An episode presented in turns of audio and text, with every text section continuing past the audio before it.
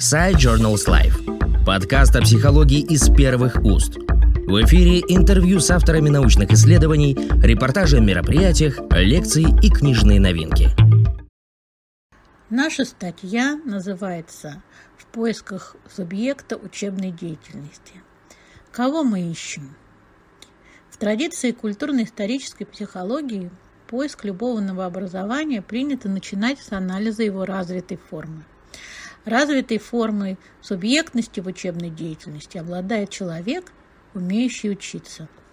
То есть способный, во-первых, самостоятельно определять, каких именно знаний или умений ему недостает для успешного действия, и, во-вторых, способный к поиску этих недостающих знаний или умений. Мы немало знаем об условиях выращиванию индивидуализированного умения учиться и располагаем валидным диагностическим инструментарием для его измерения. Но что мы знаем об истоках будущего умения учиться? Сегодня всем, не только последователям Выгодского, ясно, что истоки любого психологического новообразования следует искать в интерпсихическом действии, где впервые возникает и укрепляется новая культурная форма поведения – Истоки происхождения субъекта учебной деятельности мы пытались обнаружить с помощью метода кейсов. Этот метод предполагает углубленное изучение конкретного события в реальном контексте. В каком событии или в какой единице анализа по Выгодскому на первый план выступает тема субъекта учебной деятельности.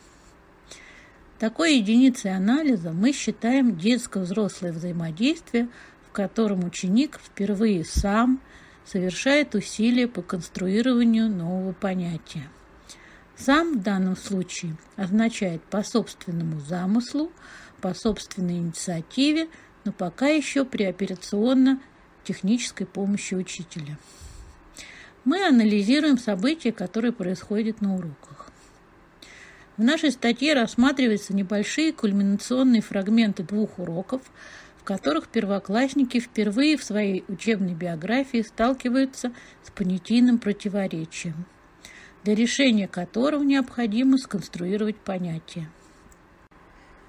Сценарий урока, на котором происходит столь значимое событие, учителя тщательно проектируют заранее. Необходимо поставить задачу так, чтобы дети заметили понятийное противоречие захотели его разрешить и стали изобретать собственные способы его разрешения. Появление детских догадок и проявление эмоциональной вовлеченности в задачу служит для учителя знаком того, что его учительский замысел может быть реализован здесь и сейчас. Однако предстоит важная вещь – скоординировать два несовпадающих замысла – детский и взрослый. Иными словами, событие появления и проявления субъектности ребенка возможно только там, где сталкиваются и координируются два замысла, где совместное действие развивается по линиям двух инициатив – ученических и учительской. Учитель, работающий в деятельном залоге, умеет инициировать детские инициативы и согласовывать их собственными замыслами. Психологический анализ позволяет перевести учительские интуиции в рефлексивный план.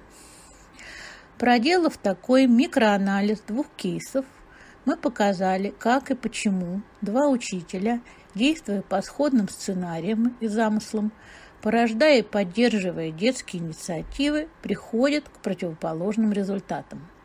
В одном случае дети обнаруживают понятийное противоречие и формулируют запрос знания, которое необходимо для его разрешения, то есть впервые ставят учебную задачу. В другом случае дети тоже обнаруживают понятийное противоречие и просят взрослого помочь им поскорее избавиться от этой трудной ситуации неопределенности.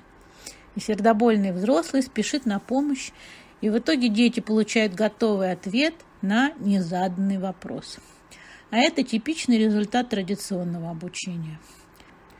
Итак, проведя реконструкцию и учительских намерений, и детских прочтений задачи, предложенные учителем, мы выделили Продуктивные и контрпродуктивные действия взрослого, которые могут открыть или блокировать возможности инициативного поведения детей при конструировании новых понятий, снизить или усилить потенциал исполнительского, нерассуждающего поведения.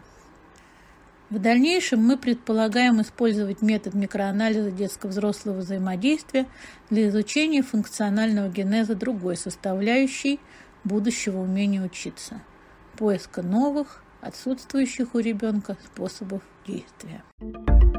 Подкаст Side Journals Life о психологии из первых уст.